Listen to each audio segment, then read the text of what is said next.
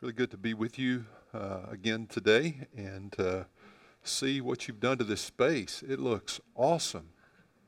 I love all about it. Love the floor. Love the wall out in the back. It's so open and uh, it's awesome. It's awesome.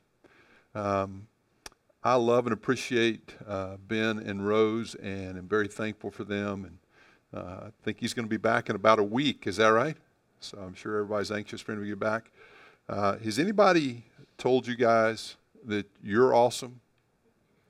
Because uh, pulling off what you've done without your pastor here for it's been five weeks, I think, so far, uh, and things are going along great. You guys really are. You have a lot to be proud of. I'm thankful. I'm I'm proud of uh, this church. I'm proud of what the Lord has done here. Um, I'm proud of you guys. I want today to talk with you about, uh, we're going we're to look at Colossians chapter 2. So you can go ahead and turn your Bible there. You know what Todd was just talking about, about us just taking another step, us just moving a little closer to becoming who God wants us to be. At the end of the book of Genesis, you don't need to turn there, but you can look later if you'd like.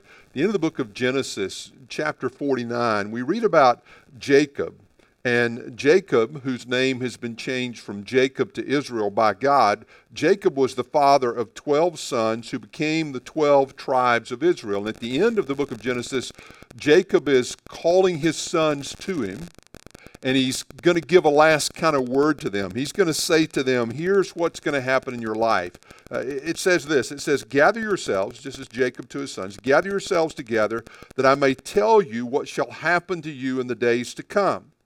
And then he goes through this list of all his sons. He says to Reuben, the oldest, he said, You can't be preeminent. You can't be in first place because, he says, you are as unstable as water. You're not trustworthy. He says to his sons, Simeon and Levi, You're controlled by your anger. You've killed men and hamstrung oxen, and your behavior in the past is indicating that you can't be trusted in the future. This kind of thinking is saying what you've done in the past is the best indicator of what you will do in the future. And I think generally that's true. What you've done in the past is a good indicator of what you will do in the future. Another way to say this might be what we do both reflects who we are and impacts who we'll become what we do, the actions we take, both reflects who we are and impacts who, we'll go, who we're going to become. Um, as I thought about that, I asked myself this question Can we really become different? Can we change? If you're someone who has never been a follower of Jesus, can you really change and become a devoted follower of Christ? If you're someone who's maybe controlled by addiction, is change possible? Is it possible, you wonder, for me to overcome this addiction? Even for those who are believers, we struggle sometimes in wondering can I really change? Can I really grow toward maturity? Can there be real change in my life? The book of Colossians is an epistle, a letter written by the Apostle Paul to the church at Colossae. It's a church he's never visited. He didn't start the church at Colossae, and he's writing to them for a purpose. The purpose is found in Colossians chapter 1, verse 28. There he says, Colossians 1:28, him, Jesus, we proclaim, warning everyone and teaching everyone with all wisdom that we may present everyone mature in Christ. So, one of the tools that will help you as you study your Bible is trying to understand what is this book of the Bible about, because if you read it in that context, it'll make more sense to you. What is the book of Colossians about? The book of Colossians, I believe, is about this. It's about Paul writing to the church at Colossae to say, I want to present everyone mature in Christ. Paul is wanting the church at Colossae to grow up in their faith. So, our text today is Colossians chapter 2 verses 6 through 15. As we read this text, I want you to pay special attention to a couple of words. Notice how many times in this text the phrase, in him, appears. That's not random. God doesn't throw away words, it's on purpose. So notice what it says Colossians chapter 2. We'll begin in verse 6. I'll read through verse 15. Therefore, as you receive Christ Jesus the Lord, so walk in him, rooted and built up in him, and established in the faith, just as you were taught, abounding in thanksgiving.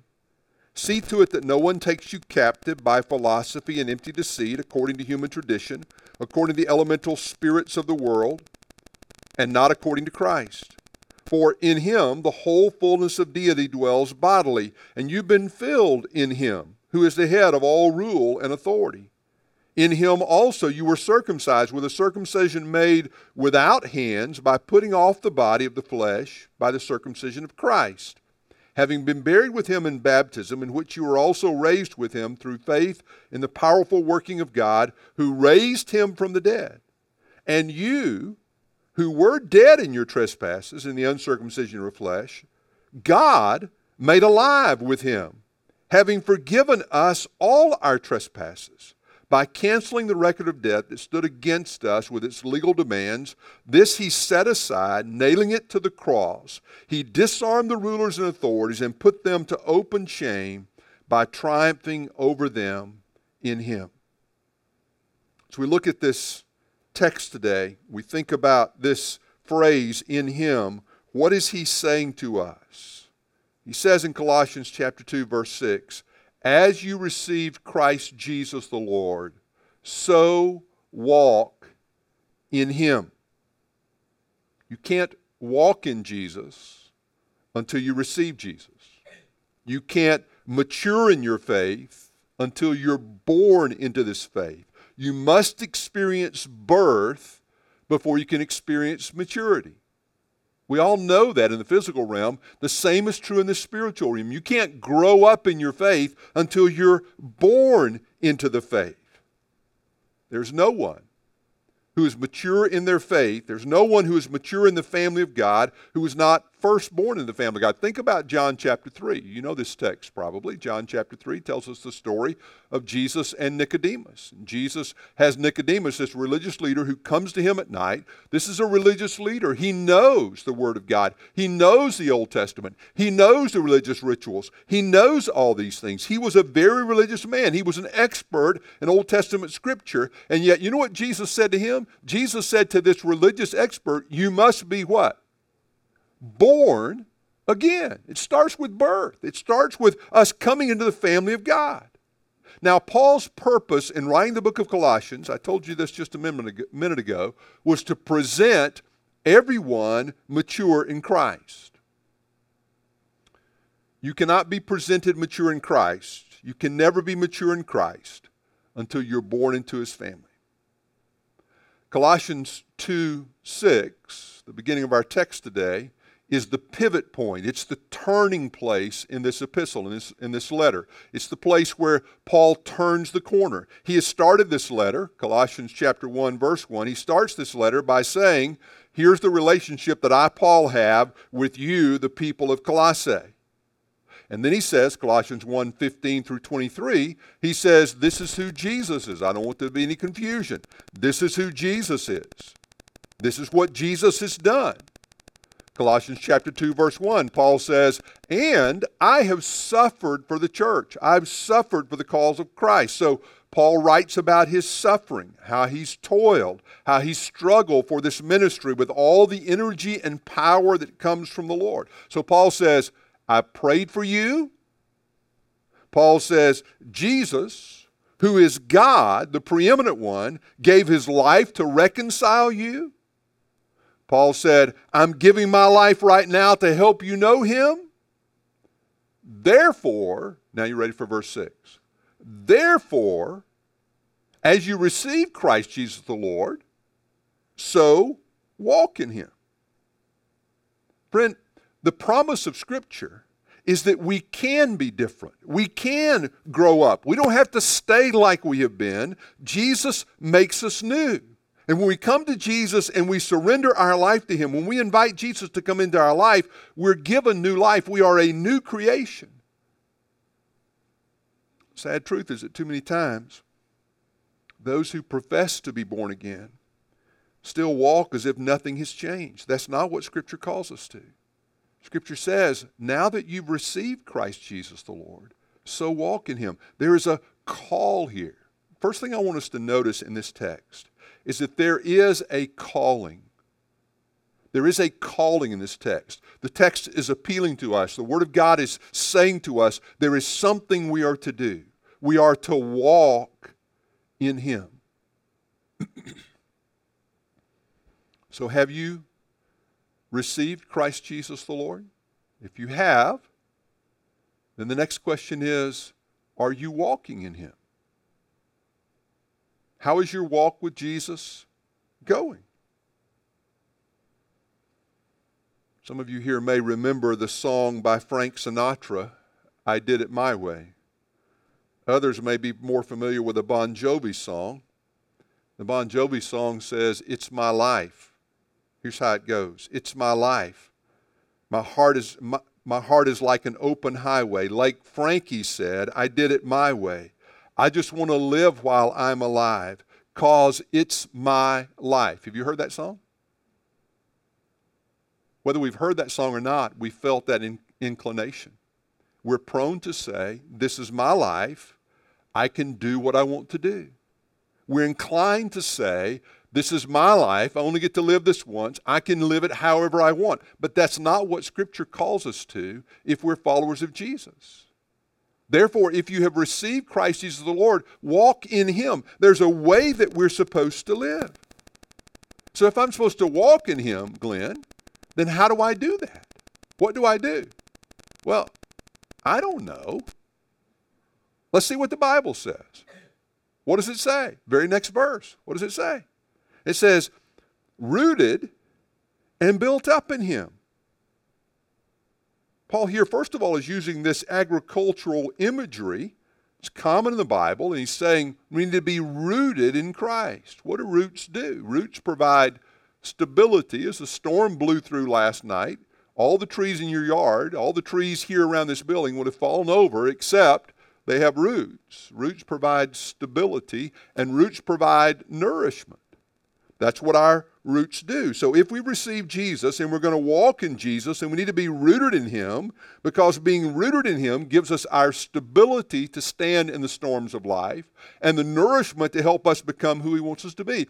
So Psalms 1 Blessed is the man who walks not in the counsel of the ungodly, or stands in the way of sinners, or sits in the seat of the scornful, but his delight is in the law of the Lord. In his law does he meditate day and night, and he'll be like a tree, what? Planted by rivers of water, brings forth its fruit in its season.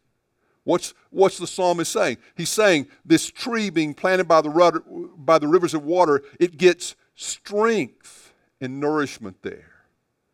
If we're going to walk in Jesus, how do we do it? We do it by growing our root deep into the things of God. Deep in the things of God. Then Paul changes illustrations.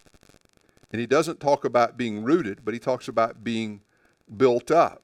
He uses this idea of being built up. It's the imagery that Jesus used at the end of the Sermon on the Mount. And he says, the foundation you build your house on will determine whether it survives the storms of life or not. And if we hear and obey the teachings of Jesus, then when the storms of life come, we're able to survive. If we hear and don't obey the teachings of Jesus, when the storms of life come, what happens? This is not a hard question. What happens? Gets washed away, falls down. Now we can imagine that image in our minds but we also, if we think about it just a little bit, we can see it all around us. We've seen so many people whose lives, if they're not founded on the things of God, when the storms of life come, they don't know where to turn. They don't know what to do. And we think of others who've walked with Jesus through hard times, and yet their life stands because they've heard and obeyed the things of God. Do you want to be built up in Jesus? Then we must be rooted and built up in Him. What does that look like? It looks like us engaging in the things of God. Paul's purpose in writing this letter is to present everyone mature in Christ. He was not content with immature believers. He's not content with immature faith. He's looking for them to be, verse 7, established in the faith. Then, look at verse 8. Verse 8, he says, See to it that no one takes you captive by philosophy and empty deceit, according to human tradition, according to the elemental spirits of the world, and not according to Christ. So here Paul is saying not only is there a calling to live in Christ, to walk in Him, but there is a warning to be aware of. And this warning is against being taken captive by the world's perspective of reality. The world has a perspective of reality that woos us, that calls to us, that appeals to us. And every day, both our fallen heart and the world we live in and the evil one tries to call us to believe that that reality is true reality. Paul here warns us against that. He's warning the Colossians and saying, You started this walk with Jesus. Don't get fooled by the deceptive philosophies of this world. Now, Paul is not against philosophy. The word philosophy, phileo, what does that mean? Love. Phileo is love. Sophia is wisdom. Paul is not against loving wisdom. He's warning us against starting our walk with Jesus only to abandon it because we embrace the deceptive philosophy of this world. This deceptive philosophy that calls us to be afraid of all these different things. So he says, See that no one takes you captive by philosophy and empty deceit, according to human traditions, according to the elemental spirits of the world, and not according to Christ in the ancient Roman world, there were all these powers known as gods. And the people were afraid of those gods. There were the gods of war and the gods of the ocean and the gods of love and the gods of the rains and on and on and on. And people were afraid of these gods. And so we read about that and we get a little smile on our face because we're too sophisticated for that. We're not afraid of the God of the rains, right? We're not afraid of the God of wars or the God of the ocean. We're, we don't live with those kinds of fears. Instead, we live with our own fears. Don't we? Don't lie to me. We do. We do. In 2017, the Miami Herald reported on a survey done by a company called, or an uh, international corporation called Unisys. Unisys is this international corporation that deals with the security issues of businesses as well as governments around the world. They conduct a survey called the Unisys Security Index. Unisys Security Index, Index surveys 13,000 people in 13 countries and is considered one of the only recurring global snapshots of citizens' perceptions. So, what is this survey showing? In 2017, it showed that the levels of anxiety in the United States had jumped sharply since 2014. One expert said it's an understatement to say that anxiety level is high and we live in uncertain times. We, def- we definitely have seen a huge spike over the last three years. It appears that our cloak of security, the impression that we that we're more secure than the rest of the world, that impression is starting to fade. That was 2017. The 2019, the 2019 Unisys survey showed the highest concern since the study had started in 2007. So what are we anxious over?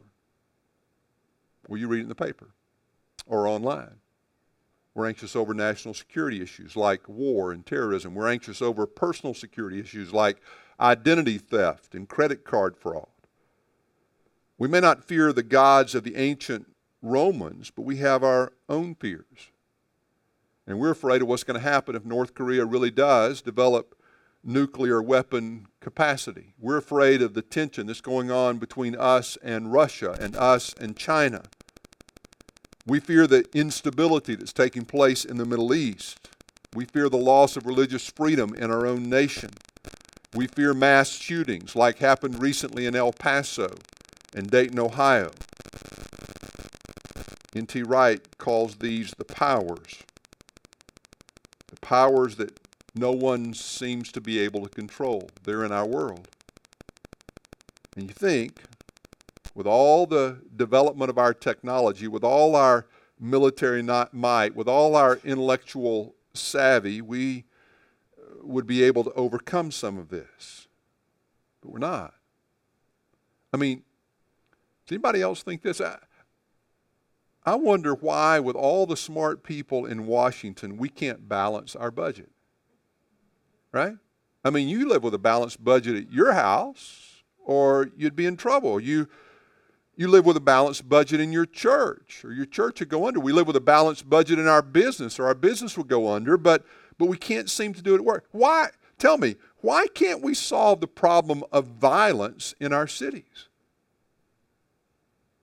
Why can't we find a way to deal with addictions in our population? It seems that there are powers at work that are beyond our capacity to control. And as Christians, as Christians, as followers of Jesus, should we be concerned about these things? Yes, of course we should. But we must not be taken captive by these powers at work in the world as if they're in control. The sovereign power is Jesus. It's not all the rest of this stuff. So don't, listen to me, don't live with fear. Don't live with fear. We don't have to be afraid. We don't have to be afraid of what's going to happen in the Middle East. We don't have to live, with anxiety because we're not sure of what we're afraid of. That's a deceptive philosophy that is empty. That's the way of those who live apart from Christ. That is not the life that we are called to. As the text says, as you have received Christ Jesus the Lord, so walk in Him.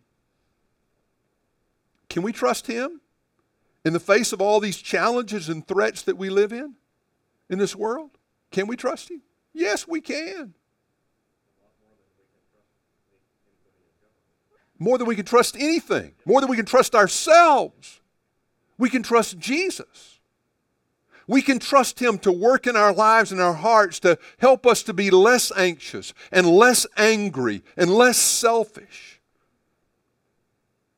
And we can trust Him to help us become more like Jesus, more mature in Him. Now, why do I say that? Why do I say we can trust Jesus? Well, I don't know. What does the text say? Well, look at it. Look at what it says in verse 9. For in him, who's it talking about? In Jesus, the whole fullness of deity dwells bodily. I think we can trust him. The whole fullness of God dwells in him. And there's more. Read the next verse. And you, if you're a follower of Jesus, have been filled in him who is the head of all rule and authority. In him you also, also you were circumcised with circumcision made without hands, putting off the body of flesh, but by the circumcision of Christ. We've been filled in him. I read a story about a man who went shopping. He was looking for something to drink, and he found a bottle of something to drink called blueberry pomegranate. It said 100% juice, all natural.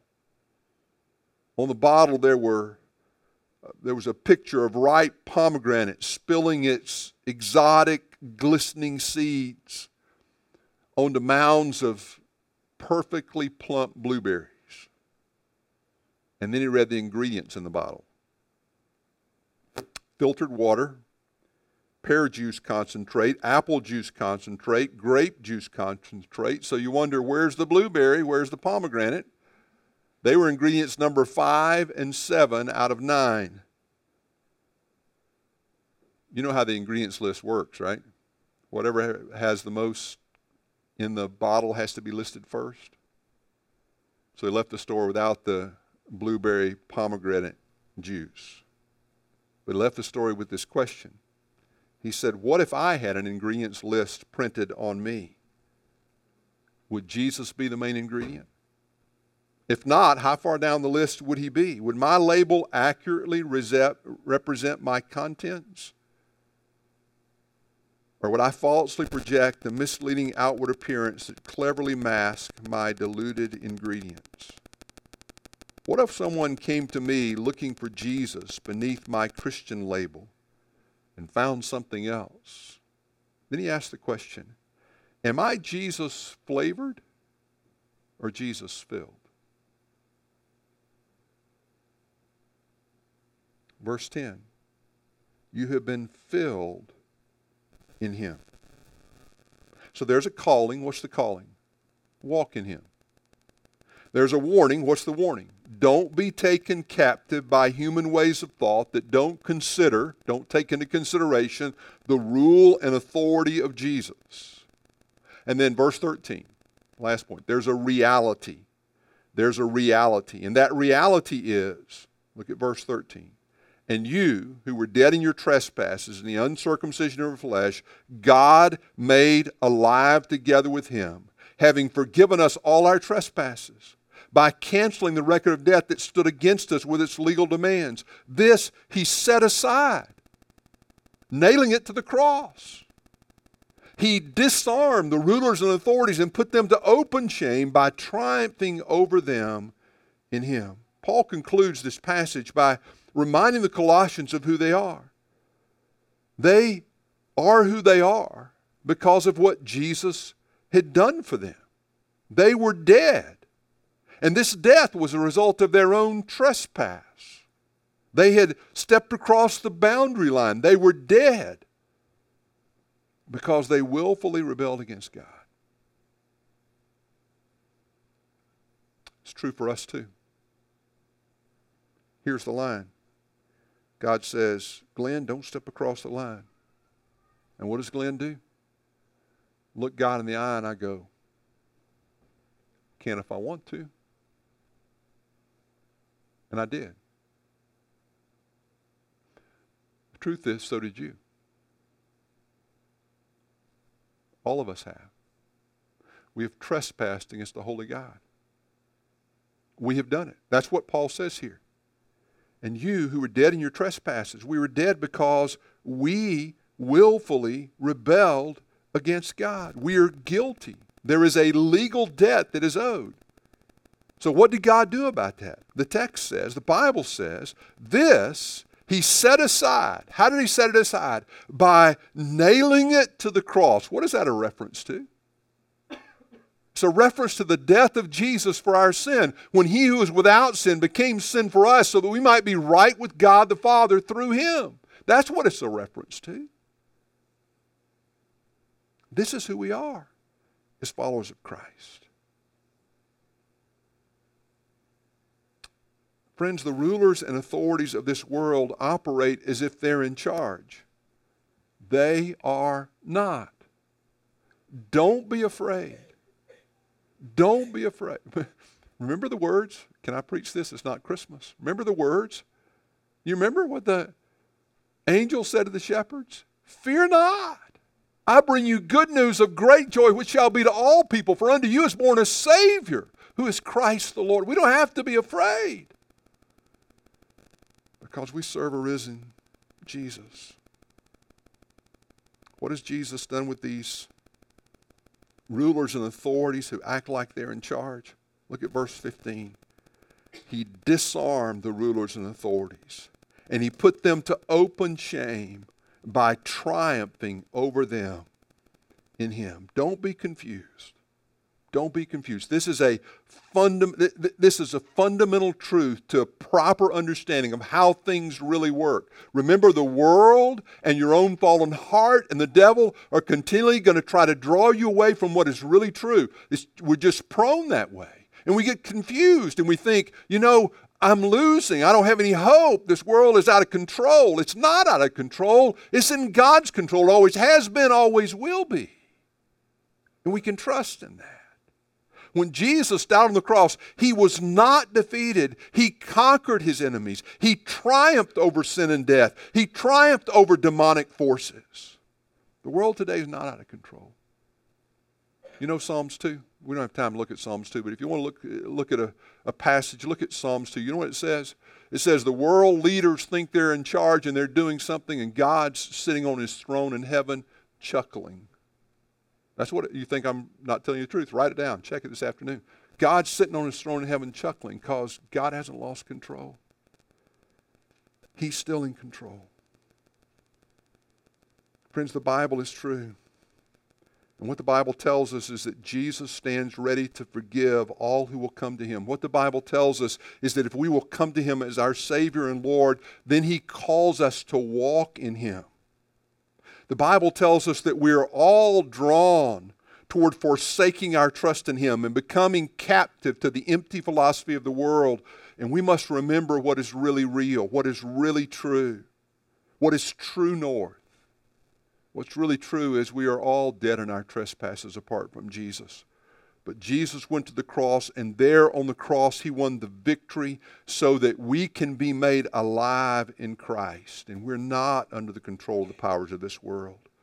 But the power belongs to Jesus, who is the head of all rule and authority.